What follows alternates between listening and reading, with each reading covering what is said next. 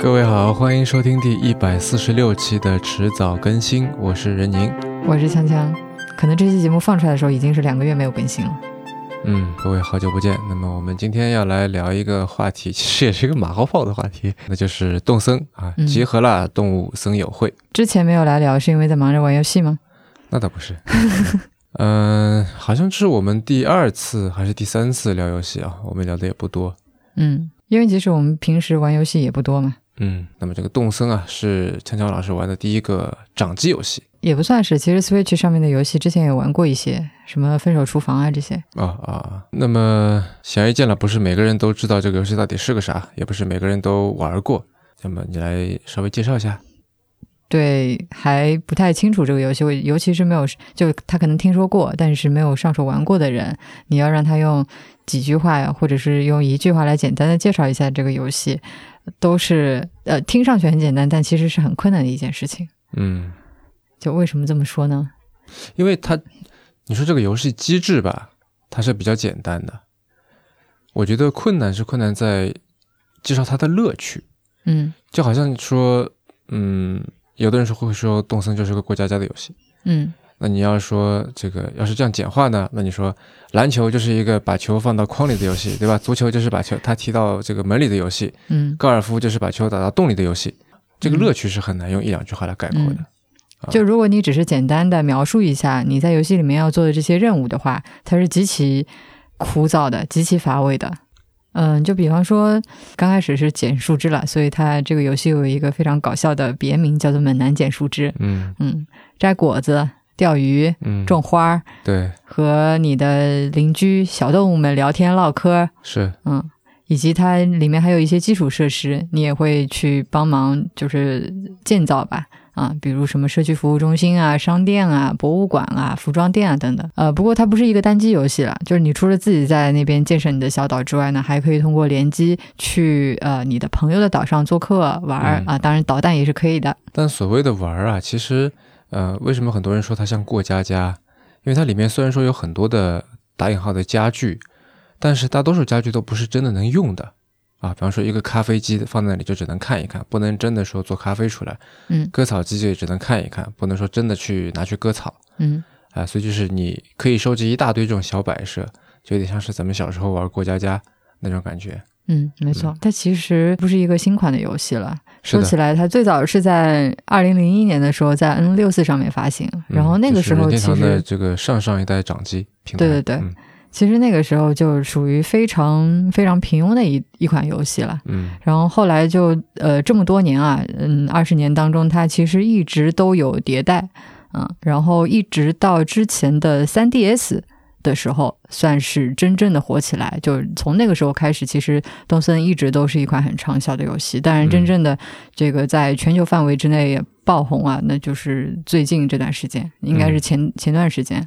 那我们今天来聊这期，其实倒也不是说要来介绍这个游戏哈，嗯因为类似的这个事情已经有很多有台已经做过了。对对对，而且有有好多就切入的这个点还比较细分，比如说这个博物志之前有聊过一期节目，讲它里面的这个博物馆。嗯像集合的话，跟那个钟兴老师有讲过一期，呃，动森里边的这个音效是怎么做出来的。然后像泛泛的来聊，就是玩的这个体验啊，这种节目也非常多了，我们嗯就不在这里一一介绍。呃，那我们今天来聊呢，主要是想聊聊我对动森的一些一些观察和想法，不是说要来聊这个游戏本身。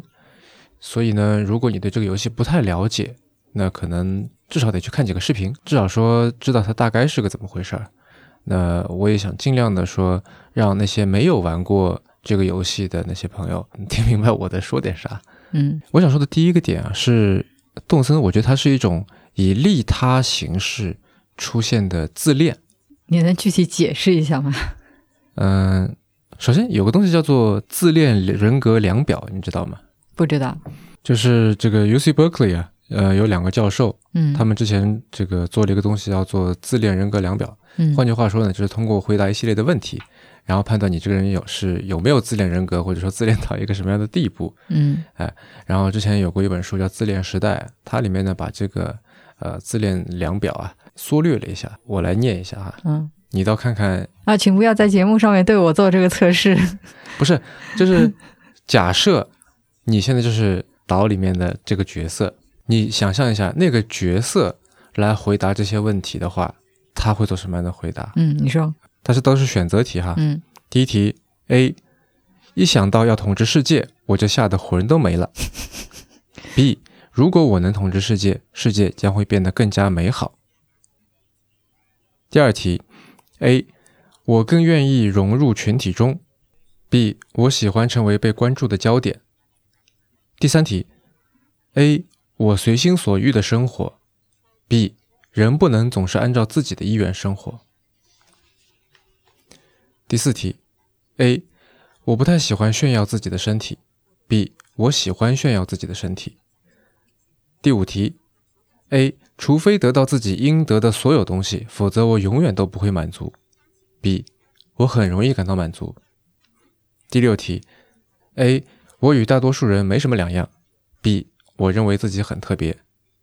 第七题，A，我发现操纵别人很容易；B，我不喜欢操纵别人。第八题，A，我尽量不去炫耀；B，通常一有机会我就炫耀自己。第九题，A，我与其他人差不多；B，我是一个非凡的人。第十题，A，我喜欢左右他人；B，我不介意服从他人的指令。然后它是这样的，这个问题三五七十啊，如果你的答案是 A 呢，就得一分。然后问题一二四六八九，如果你的回答是 B，那么就得一分啊。然后如果是零到三分呢，你就是得分较低的，不太自恋。如果是四这个四到五分，那么在自恋方面呢，你的得分相当于大学生平均水平。如果是六到七分，那么在自恋方面，你的得分已经超过了平均水平。八到十分呢，就是在自恋方面得分远远超过平均水平，就超自恋这个人。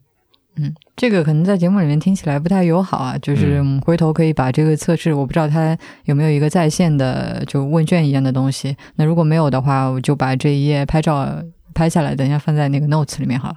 对然后我觉得它里面很多这些问题啊，比方说，呃，我尽量不去炫耀，和通常一有机会我就炫耀自己。动森里面是专门有一个功能叫做炫耀，所以你想你在那个岛上，就是你是那个岛屿的建设者，其实你的权力是很大的，对吧？你可以决定地形，你可以决定这个造桥修路要在哪里，你可以决定它的名字、它的岛歌，你可以某种程度上决定一个人走还是不走，对吧？所以在这个岛上，你是一个统治者，然后你显然是一个，就是如果说随心所欲和按照自己的意愿，就不能按照自己意愿的话，你显然是偏向随心所欲那一方的，对吧？然后你显然也是一个跟大家都不一样的存在，因为他们都是动物，只有你是人。我说在岛上啊，嗯哼，对吧？所以我跟大多数人都没什么两样，我认为自己很特别。这里面显然是选 A 的，所以我觉得动森这个游戏之所以会在全世界范围内都这么的火爆哈，一方面当然是因为疫情让大家都只就待在家里面嗯啊，那你就在家玩游戏嘛，对吧？另外一块，我觉得他对于自恋的这种鼓励也是非常重要的。就我刚才为什么说它是以一种利他形式出现的自恋，这个听上去有点矛盾哈。嗯你想，他在里面，你所有的这些自恋行为似乎都能得到鼓励，对吧？比方说，呃，我曾经试过在一个小动物面前，我就拿出一个什么东西炫耀一下，嗯然后他会表现的很开心的，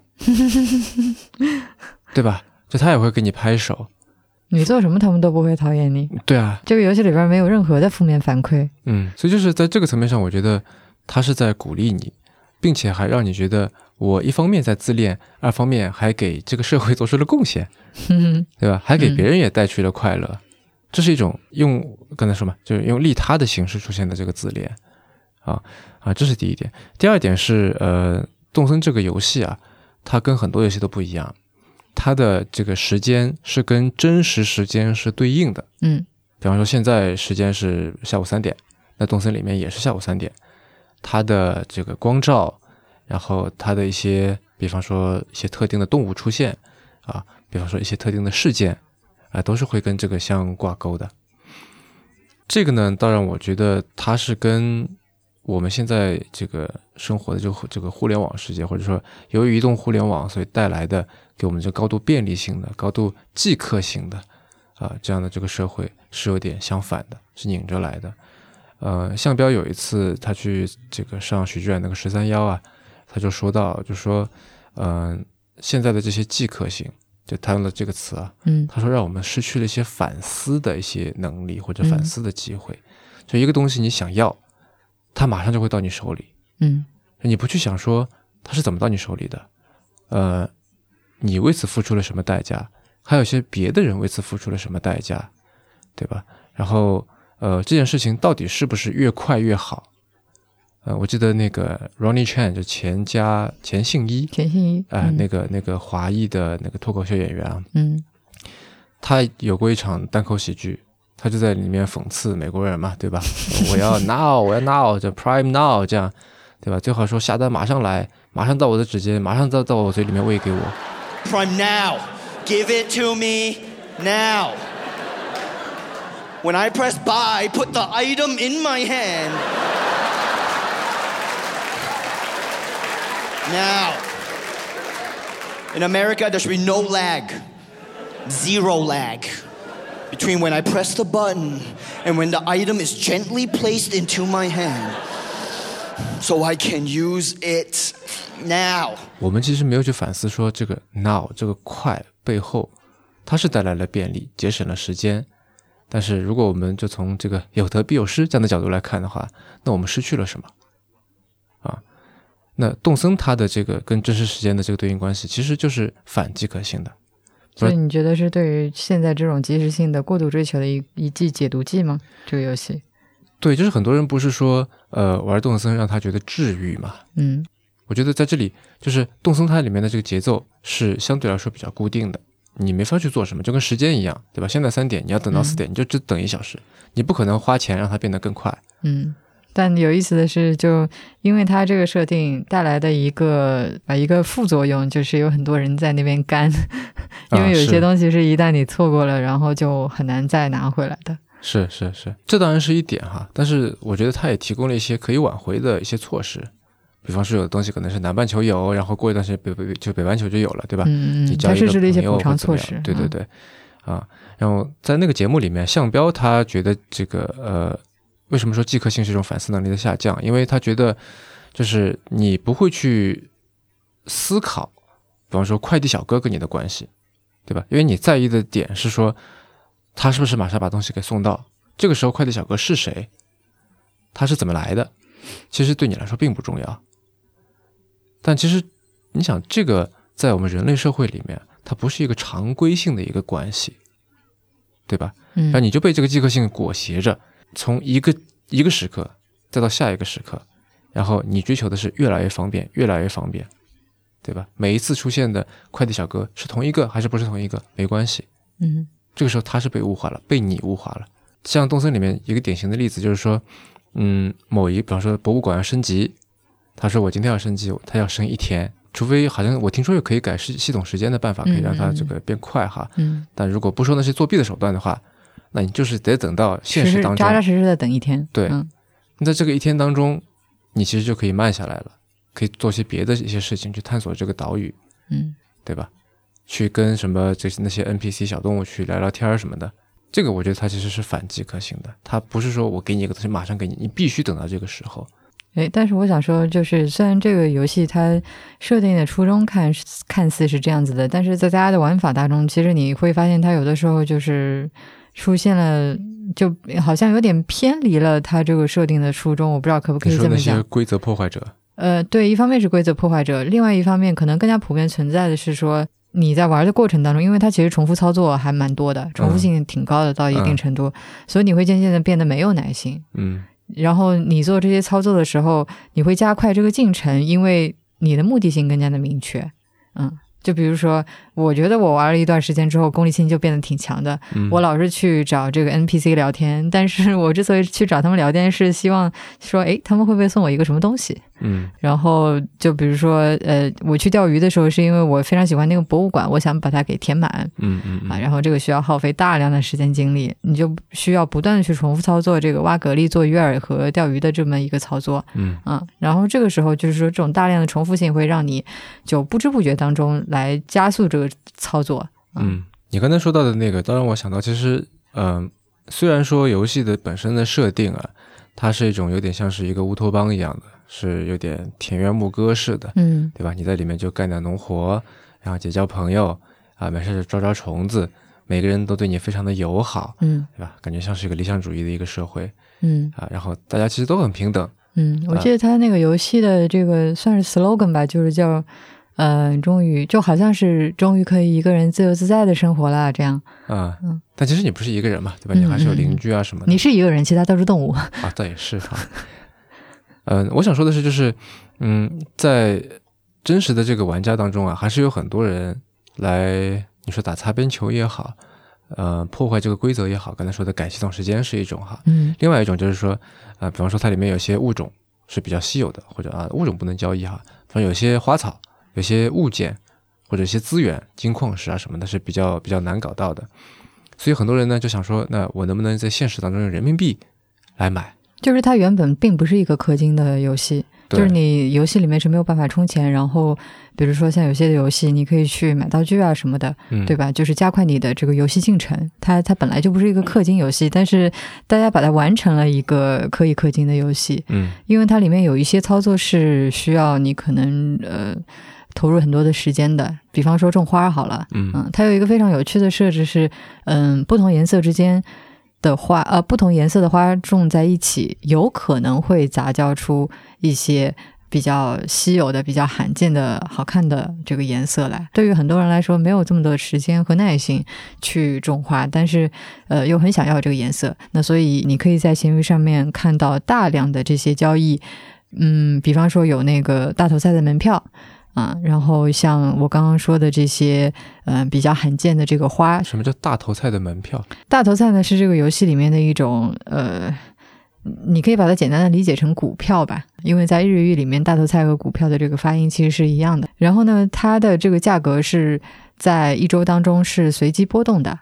但是因为你可以通过联机到别人的岛上去卖大头菜，那所以就是大头菜出现高价那些岛，往往就变得非常受欢迎。就是每个岛上的这个价钱是不一样的。对，所以这种 access 它就变成了一种非常稀缺的资源，那我就可以拿到闲鱼上来来变现，对吧可以？套利。嗯 对，嗯，比如说你现在去闲鱼搜的话，差不多，嗯，可能去这个别人大头菜价格比较高的地方呢，是花四块钱就可以。啊，就啊，就是就是花四块钱，他可以帮你找到一个高价大头菜的一个岛，是这样吗？没有，就是他自己岛上现在的价格就很高，啊，你花四块钱，四块钱可以去登录他的岛卖一波大头菜。啊，然后比如说像刚才那个花儿的话，就是他卖一块钱一朵，一朵，一朵。嗯，我可以给你念一下那个帖子，还挺搞笑的。本店花花每一株都是手工浇水产出，全岛都是各色花种，每天光浇水都要消耗好几个金水壶。这个金水壶是这里面比较应该是最耐用的一个水壶。嗯，现已经全部培育全花色系，连铃兰花都已经长出。铃兰花是最罕见的一种花。嗯我家的花通过多次杂交优化，大几率可分株出圆株。很多客户用我家黑莓黑玫瑰啊，隔天就种出了金玫瑰。现在购买二十朵以上，即送金水壶一个，铃兰花一朵，多买多送。购买四十朵以上，还加送金水壶图纸一张。每一株花都是用心灌溉，纯手工打造，放心购买。那些金玫瑰遍地，却连个培育田都没有的商家修改的东西，劝大家别贪小便宜，也别拿价格说事儿。以证实修改花有数据上的缺失，它本身不包括异色的隐性基因，它不能分株繁殖，也不能杂交。嗯嗯，我然后假一赔十。我看那些喜欢杂交花的人，感觉个个都跟什么孟德尔似的，在那研究这个基因图谱。嗯，我猜这个生意很好做吧，甚至还出现了这些假花儿。嗯，美国有个神学家叫尼布尔，呃，他有一个光明之子和黑暗之子的理论。嗯他就说，当然有这个有一点点宗教色彩哈，他就说，其实每个社会都有一部分的光明之子、黑暗之子。然后光明之子呢，就是觉得说我们这个社会充满希望，然后我也就是只要我自己做出一些牺牲，那我们整个社会就会变得更加美好。但是呢，呃，光明之子每次都会被黑暗之子所利用。谁是黑暗之子呢？就是那些觉得这个社会反正也就也就这样了，所以呢，我就比较。怎么说比较接地气啊？嗯，我就这个能挣点便宜就占就占点便宜，啊也这个什么叫什么来着？不占便宜就是吃亏啊，这种感觉，无毒不丈夫啊，就诸如此类的。那一个非常这典型的一个例子就是动物农场里面的那个雪球和拿破仑啊，这两个小猪啊，他们就是我觉得很典型的一个光明之子和黑暗之子的一个对立。呃，然后尼泊尔还有一个话，我觉得挺有意思的，他说。就是也是我在观察你啊，或者观察很多这个别的这个朋友的岛。就他说人有恶的倾向，所以不信任成为必要；然后说人有善的倾向，所以信任成为可能。嗯，我看到这个你也好，还有很多这个别的朋友也好，因为你们都会邀请各种各样的人到岛上来玩嘛。嗯。然后你们在大头菜旁边都加了一圈围栏。嗯，是的，因为如果不加围栏的话，就是可能会被别人捡去。对，啊，然后有的人就是你去他岛上，他还会跟你说吧，不是说就类似好像约法三章一样的，对吧？你哪里哪里可以去，哪里哪里不准去，你可以干这个，可以干那个，啊。所以我觉得一方面是说，呃，信任可是可能的，因为人有善的倾向，对吧？而且也有这个刚才说了嘛，自恋或者说炫耀的需求。但另外一方面，呃，也有恶的倾向，所以不信任也是必要的，对吧？就感觉是在不信任和不信任的必要性和信任的可能性之间，在做这样的一个一个游走，一个贴地飞行，啊，我觉得挺好玩的。嗯，然后还有个事儿哈，嗯，你觉得动森岛啊，就是呃。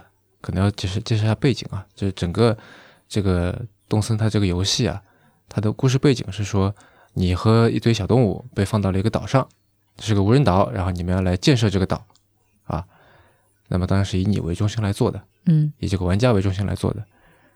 那么我在想，你觉得这个岛本身它是一个私人领域还是一个公共领域呢？你作为一个玩家来说。嗯，如果你玩单机游戏的话，就是私人领域。但是显然那个岛上还有很多别的小动物。对，但是他们都是 NPC。但你会在意他的建议吗？比方说，他说：“哎，哪里应该造个什么？”他们这个与其说是建议，倒不如说是游戏的这个指示。我就是把它当成这个游戏的一部分。就比如说，呃，对，比如说我举个具体的例子好了。复活节期间，因为它在各种节庆期间会有一些特殊的物品、特殊的活动。比如说之前的复活节期间，它就是，呃，各个地方会冒出来好多蛋，复活节蛋，嗯，然后那个 NPC 就会给你一个建议，因为他怕你可能自己就没发现，嗯，他告诉你说，哎，你那个石头去砸一砸会冒出来那个蛋哦，然后你那个树去摇一摇或者砍一砍会冒出来蛋哦，嗯。这个他呃，你可以说他是给你的建议，但是其实就是这个游戏设置他给你的一个指示嘛，就教你如何去玩。对，但是打个比方说，如果有一个动物要来了，然后他要帮让你帮忙选这个住的地方，嗯，这个时候你是一种真的在帮一个人在帮忙找住的地方这样的心态吗？还是说你是在管理你的领地的一部分？嗯，所以你的意思就是说，你在做出这个决定的时候，主要是考虑的自己的利益，还是说替呃对方这个 NPC 在着想？对啊。嗯，问题是，我觉得这个并不是矛盾的呀。我觉得我跟他们的这个利益，跟所有的这个小动物的利益都是绑定在一起的。嗯嗯，因为毕竟他们的在岛上住的这个地方，他们这个周围的这个环境都是我的岛上的这个一部分。也就是说，他们的这个对他们的这个福祉也是我的福祉。嗯，这个其实就延伸到下一个话题了，就是我其实想跟你来聊聊看，你觉得动森岛上的这个政治形态是什么？它的政体是什么？我我觉得，我觉得它跟日本嗯是很像的。不是不像的是哪点呢？不像的是它没有天皇，没有国家元首。我没有啊觉得，动森里面也可以啊，你可以花十二万买一顶皇冠，但这个只是一个装饰嘛，嗯，并并不并没有这个实际的权利意涵嘛。你可以自己加冕自己。我想说的是，就是我觉得你在扮演的这个角色就是首相嗯啊，你是在负责，你想这个或者说一部分是国家元首啊，比方说岛歌是你起的，岛名也是你起的，这名字的名哈，虽然经过了一定程度的形式上的民主，但最后肯定是你的那个名字会当选的，嗯对吧？其实所以起名字的就是你，嗯这个这个国家叫什么名字，这个岛叫什么名字是你起的。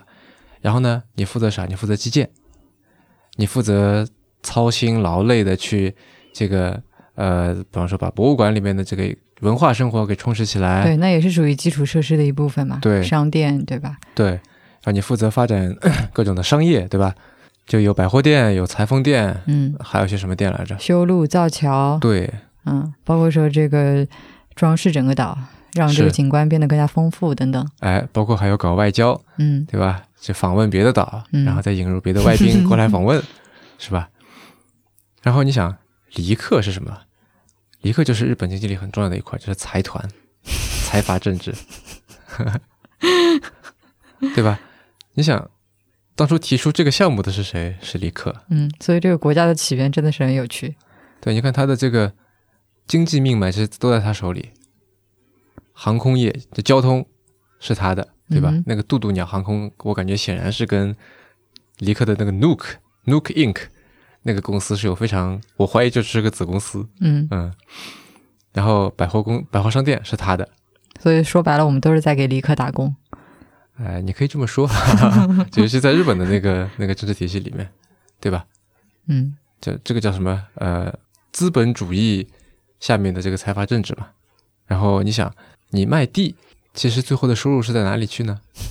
对吧？是给了迪克的，所以他就是一个大财阀，他在左右着你的行为，然后不停在问你说：“哎，你要不要再 对吧？房子再升级一下，对吧？嗯，说你看哪个岛的谁谁谁也要过来啦，啊，咱们岛是不是得也得怎么发展一下，对吧？你像金融也是他的，也是他在管，唯一的一家银行是他开的，对吧？存贷存贷款都是从从他这儿走，然后你可能作为首相，嗯，你可以这个贷款是没有利息的，对吧？可能给你一点官商勾结的这些好处，但这个银行倒真是做的是良心生意啊，就是存款是有利息的，贷款是没利息的。对你没利息而已啊，你怎么知道对别的小动物？羊毛总归出在羊身上是吧？对啊，那你想，别的小你的房子在升级，别的小动物的房子是不是也在升级？嗯，好像目前我还没有看到哎，当然我的这个进度比较慢了。我觉得离克他的这个经济实力是在这个岛上非常非常强的一环，然后但是所有事情都是你去做的，嗯面上是你，对吧？嗯所以，嗯、就说起日本啊，其实日本有一个首相是把这两个结合的很好的，就因为他的身世问题，就是鸠山由纪夫，嗯，他的外公是普利司通轮胎的创始人，呃，嗯，普利司通轮胎是现在全世界最大的轮胎公司，或者甚至是橡胶公司，嗯，对。然后这个鸠山由纪夫在上台，所以他相当于是玩了这个两套，啊，啊，原来这是一个基于真实事件改编的游戏。有可能吧？然后你想，其他动物它在干什么？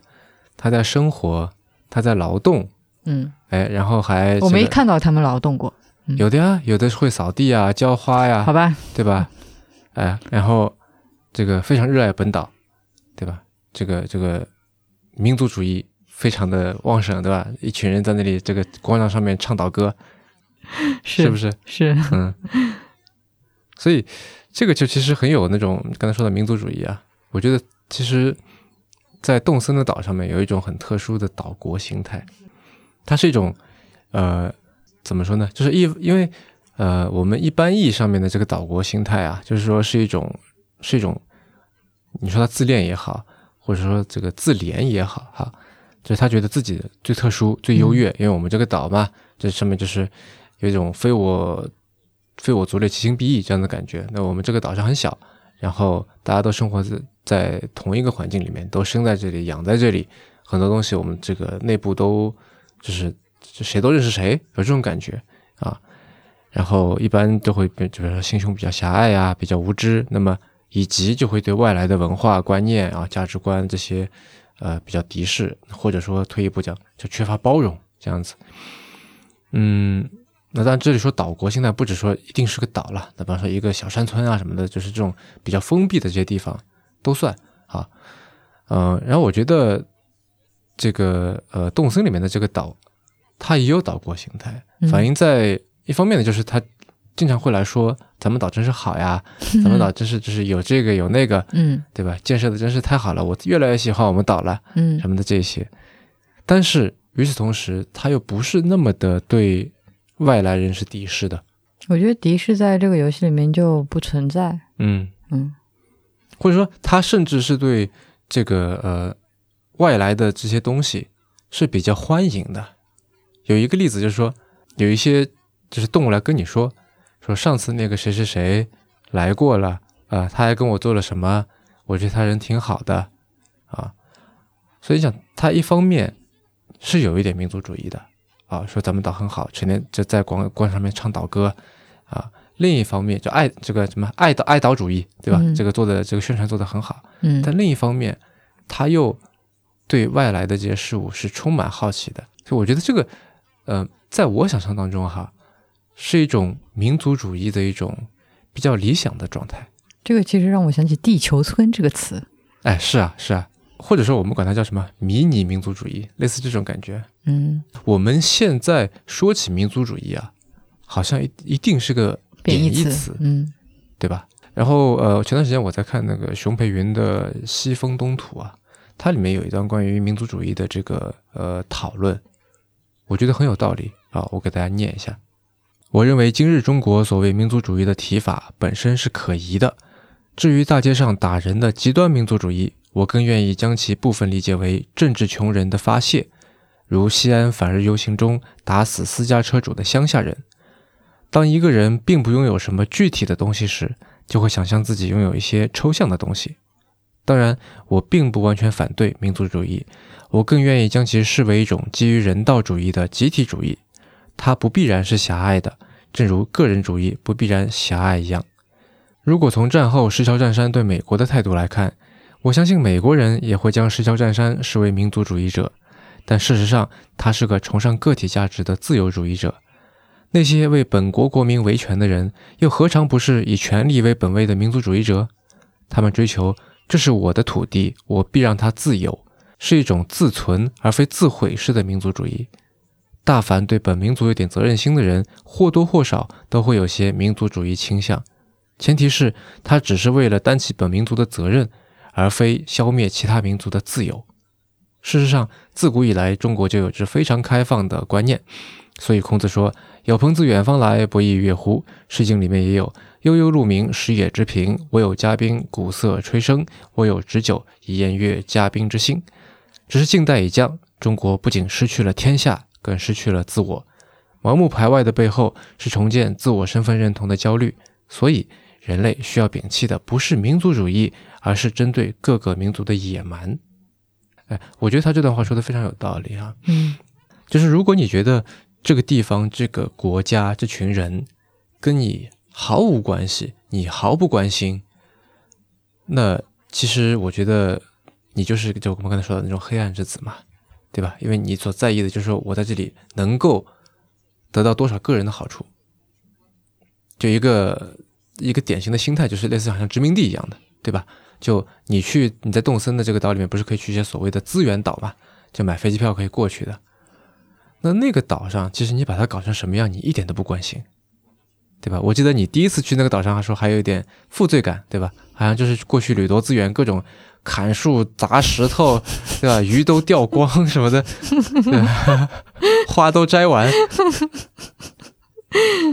但后来你就没有了。我就是来旅游资源，这个地方就我来过以后，对吧？哪怕就是这个寸草不生也无所谓啊。这地方跟我没有关系，我都不知道它叫什么岛，它也不是任何人的 property，没有人因此而受到损失，对吧？或者说。也许有人，因为我们去的之前有去的几个岛上是有人住的，嗯，你可以找这个小动物把它邀请过来。小动物好像也是去旅游的。嗯，那不管怎么样吧，就是它不是一个真的是呃荒郊无人的一个野岛，就是随便你怎么搞。它至少还有个机场嘛，对吧？那也不知道是谁修的哈。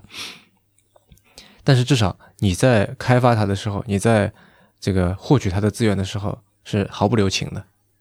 啊、我觉得这个其实就是你可以算是说是一种野蛮，或者说是一种一种不顾虑。但是你对于自己的岛，你绝对不会去这样。为什么？因为你觉得这是你的岛。那这个其实就是民族主义的一个一个好的方向了，对吧？一个一个积极正面的一个作用嗯啊，它能凝聚起大家，然后说，就好像真的是什么让大家成为一个大家庭，对吧？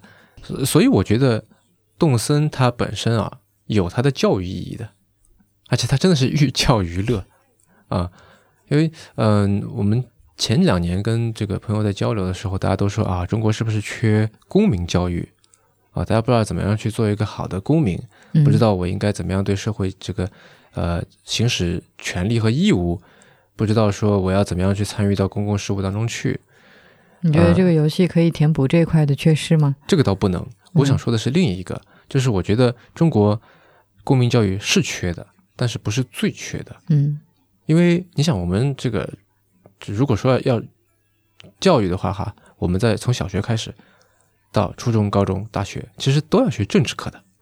小学叫思想政治，初中还叫政治，对吧？大学就是什么马列矛盾啊什么的。那其实，在那里面，你说或多或少都是学到的，只不过你没有去用而已。至少教育上面是有这一部分精力资源投下去的。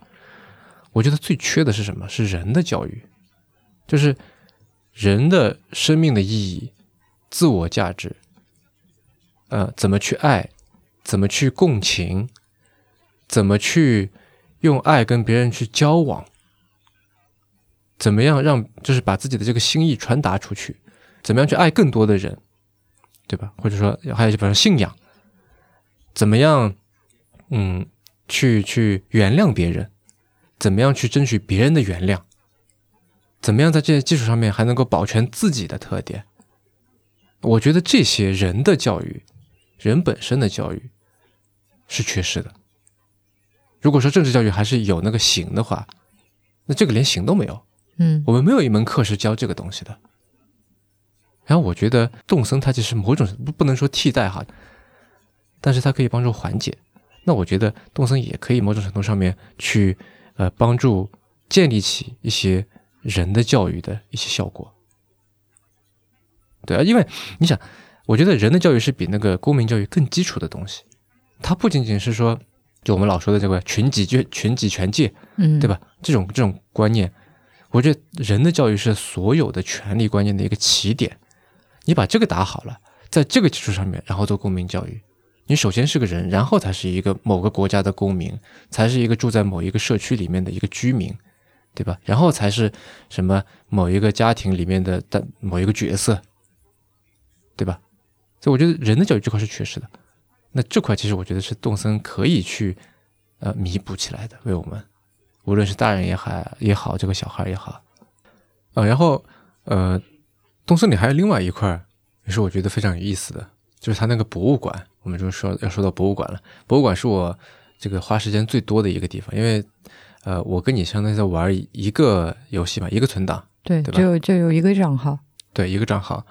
然后你在干什么？其实我现在已经不太清楚了，但是我 我进动森基本上就在做一件事情，钓鱼，呃，钓鱼也好，捉虫也好，对吧？挖化石也好，就是这这是我的兴趣所在。嗯，嗯、现在还多了一块这个艺术品收藏，哎，那个我其实就不太感兴趣了。所以你对自然部分比较感兴趣。对，呃，那这个关于这个博物馆本身啊，那大家去听这个博物志那期节目吧，就他们嗯肯定讲的更好、啊。呃，我想说的是，就是这个背后其实隐藏出了，就是有有有两个点哈、第一个点是是，就是它其实是一件非常日化的事情，什么叫日化？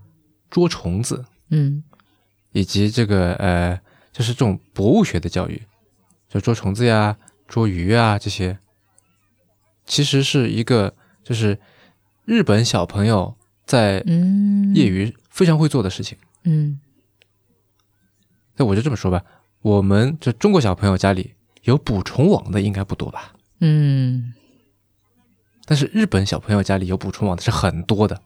但是如果你生活在都市圈的话，好像适合补充的地方也不多。但是你只要仔细观察，还是有的嘛。嗯啊，对。但是我的意思就是说，这个对比还挺让我吃惊的。对，就是那比方说你周末开着车嗯去郊游嗯嗯啊，我我们小时候啊，因为我是小学是标本组的嘛，我从小都对这个比较喜欢。我们那时候抓虫子用的最多的工具，你知道是什么吗？是小黄帽。这不是上学下学都要戴那小黄帽吗？嗯然后把那个这个就你手持的这个鸭舌的那个部分，不就成了一个很短柄的一个嗯小网兜吗？对我们就那个来抓蝴蝶的。啊，但那那个就效果很差了啊嗯啊，也容易把这个标本给但捕弄残。虫网不是很容易做的吗？是，那我们那时候就是我就是自己做的嘛，嗯我妈帮我做的，就拿一些就其实是很好做的铁丝啊、纱布啊，拿一根棍子就可以。但是我那时候特别羡慕什么，你知道吗？就是呃，我看那些日本的一些这个动画片啊、漫画呀、什么的，就是每个小朋友都是有一根非常漂亮的补充网的，嗯，而且是买的，显然是买的，不是那种自己做的嗯 啊。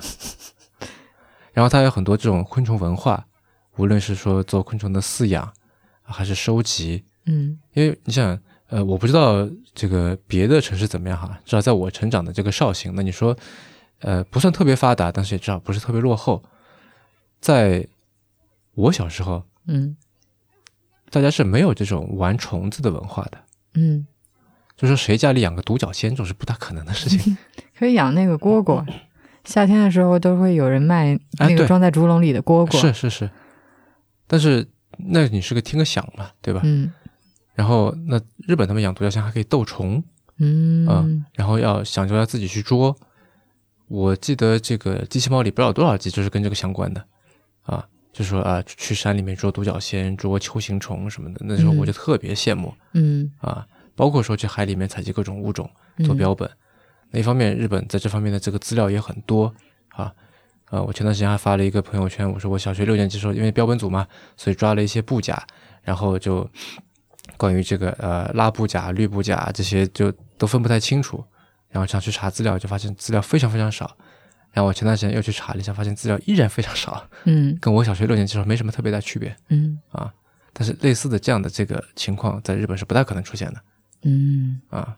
不过我倒是通过玩这个游戏认识了很多昆虫，嗯，还有鱼，对，还有还有鱼，就是很很多生物，嗯就好多生物是你以前跟我讲过、介绍过，但是转眼就忘记。但是通过这个玩这个游戏，就让我记住了这些生物。嗯嗯，然后还有另外一个点，就是博物馆或者它那个这个自然的部分，自然博物馆的部分，其实是一种本地化的一种 archive，对这个岛的 archive。嗯你想它的自然的那个部分都是按照生态环境来编排的，对吧？淡水鱼它就把从入海口开始分起，然后一直分到上流的溪游啊溪流，对吧？然后池塘的归池塘，海里面珊瑚礁都归珊瑚礁，深海鱼都归深海鱼。那这其实是一种对就是本地化，我们本地有哪些物种的一个一个梳理。嗯啊，类似的你就是我国江苏省在前几天刚刚完成了一次物种普查，这终于搞清楚江苏省到底有哪些物种了。哦，这个事情到现在才做。对换过来哈，你还记不记得我们呃有一次去在日本去北海道自驾，路过那个洞爷湖，嗯然后到他们那个叫什么类似好像市政厅这么一个地方去吧，去去我忘了去干嘛了，去避雨。好像是啊，它里面就有一整个池鱼缸，嗯是说你看这是我们本地的所有的鱼类都在这里面了。嗯从这个这个比较浅层的，然后从这个就有有底栖的，对吧？有有表层的鱼类，然后再到这个小小溪流的，全部都有。嗯，所以在日本其实一直以来都有这个本地化归档的一个习惯。对，就是嗯它不只是、嗯那当然那个鱼缸里面有些是养着，有些是提供一些图片、照片什么的、啊嗯，但至少说它调查的清清楚楚。这这个我是觉得非常呃有意思的。那另外一点就是还有说，就你说你学到很多嘛，对吧？你想象一下，如果你是那个当地的就那个洞爷湖那附近的一个小朋友，对吧？那你从小在做这样的接触，嗯你就会很清楚我们这儿有哪些物种，哪些是特有的，哪些是什么季节会出来的啊，然后它生活在什么样的地方，吃什么，怎么交配。那这些东西其实，在我们的教育里面是缺失的。嗯然后另外一块呢，就我要说到刚才那个呃向标参与的那七十三幺啊，他讲到了一个点，就是所谓的附近性。嗯刚才说到即刻性嘛，嗯对吧？他妈说到就是一个附近性这么一个概念。然后他说就是，嗯、他们就向标他们读书的时候，读大学的时候有一种自信，什么自信呢？就是可以在附近构造出一种爱的关系。什么意思啊？就是说你跟一些志同道合的陌生人啊，或者说这，比如说你在一个单位，在同一个单位里面，嗯或者说就是在什么火车上、地铁上、公交车上遇见啊，路上不小心碰到了，你都有自信去构造一种，就跟他去去建立一些关系，嗯，对吧？就非常和谐嘛。但是，容易自来熟。哎，嗯或者说就是你跟陌生人之间的距离没有那么的远，嗯就刚才说到这个不信任和信任嘛，对吧？嗯你的这个不信任，你对这人性里面恶的这个部分，你的认知当中会是是没有那么多的啊，所以那让对方也没有那么多，对吧？所以你俩可以构造出一种爱的关系。但是呃，向标说我们现在好像丧失了这种这种自信，丧失了这种能力了。嗯就是虽然说哎人都还是人，但是相互之间的这个隔膜变得深了。对，或者说就是这个距离变得深了，要去就我们不再有这个自信去一种建立起一种爱的关系，或者说一种一种互相信任的关系。呃，然后就像彪说，他说我们就拿各种就越来越会拿各种超社会的生物关系作为意义的基础了，对吧？比如说亲子啊、家庭啊、呃兄弟姐妹啊这些。嗯啊，就这些绑定会变深，然后这个呃社会的这一层就会变浅，这是这是一个一个现在的一个一个现状。嗯他有一种感觉是说，一方面是这个具体而微的那种人和人的关系就变得非常的松散，嗯然后你的有一部分信任或者你的一部分的这个意义系统就高度的集中化了。就是我不相信你，但是我相信支付宝。那他举了这么一个例子。嗯啊，然后我们对于这些复杂的技术构造出来的这种抽象的系统，高度信任，但是对面前的人是不信任的，嗯对吧？就我们是扫了一个码，然后你会听到那边会说啊，收到收收到嗯什么款，比如十几块钱这样，他信任的是这个系统，不是信任你嗯啊。你说他扫过了，就他不会让你走的，嗯对吧？但是我们反过来说，像一个一个大活人在你面前，你为什么不相信他？不相信你对这个人的判断，对吧？以前我们说，哎，有个人看起来高鬼鬼祟祟的，或者看一看就不像好人，类似这种，现在都好像不太不再重要了。只要说这个系统能够判定你是是真的，能够能够给予你一定的权限，其实你就可以做很多事情。如果你仔细想想的话，其实是一件还挺危险的事儿。对吧？嗯我们把很多判断的能力都交给了一些别的东西了。这个其实也是某种程度上是就在最开始说的这个方便带来的一个你说危害，或者我们为此而付出的一个代价嘛，对吧？就好像我们以前说，就苏有朋不是有一首歌嘛，什么真心痴心换你的心，现在不可能再有人说这样的话了，对吧？这首歌是就我记得是九十年代初吧，那个时候说这样的话。我觉得是很正常的，嗯大家都会相信的。的确是，好像我真心痴心就可以换你的心，但现在再说这样的话，就显得非常不合时宜。嗯，所以很多人会觉得那个那个时代会是一个更好的时代啊。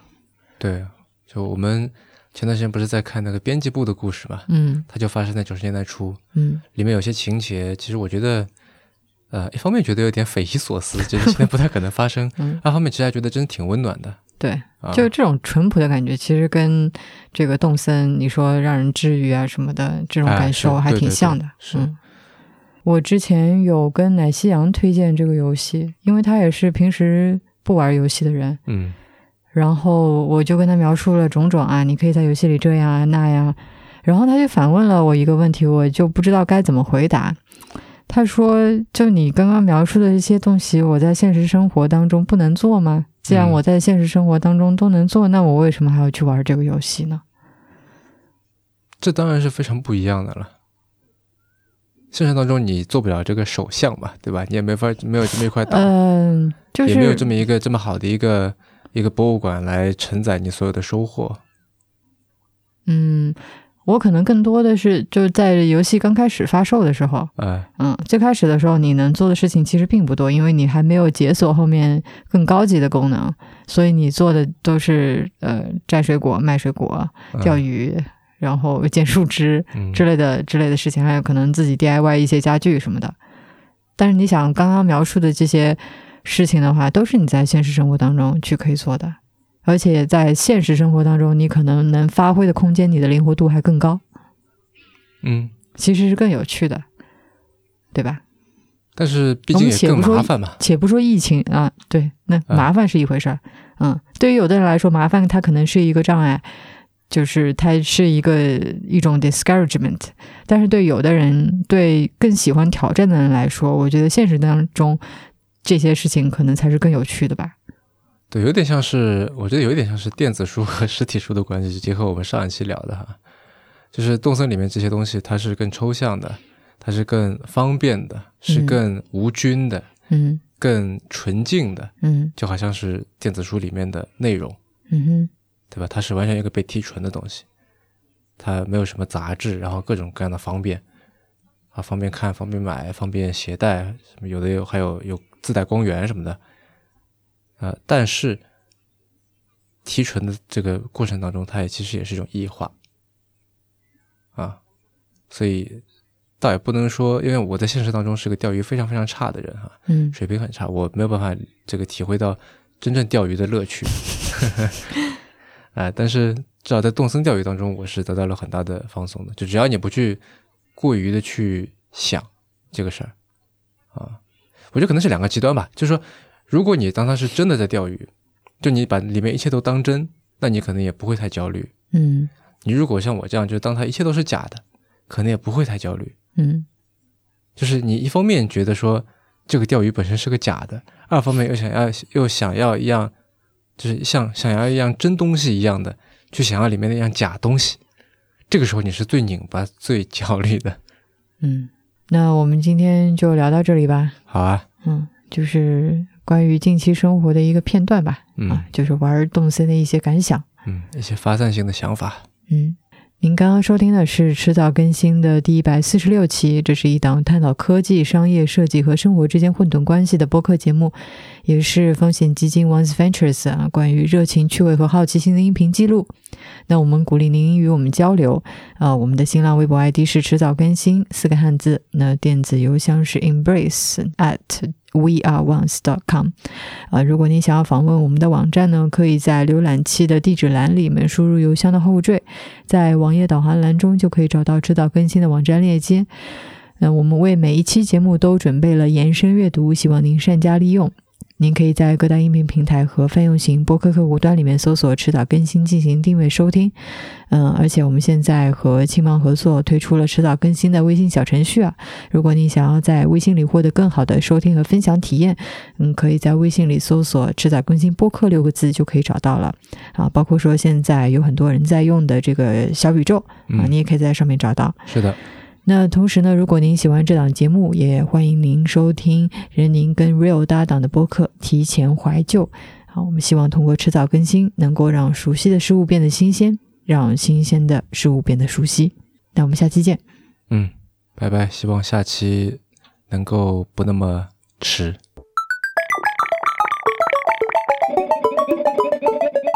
本来想说，在这期节目里面，我们是不是可以搞点好玩的东西？就是可以采用它，因为游戏里面有一种功能是给你的朋友，或者是给你岛上的 NPC 寄明信片。嗯我原来想说，诶，那我们要不采用寄明信片的方式来写这个节目反馈，尤其是这一期的。但是后来我去了解了一下，就你要寄明信片的话，它有一个前提是必须要是动森的好友啊，这个就会就会比较麻烦一些。就我不能给一个陌生人寄一张明信片去，嗯，那就算了吧。嗯，所以这个就嗯，这个这个就比较麻烦了，就不太现实。嗯嗯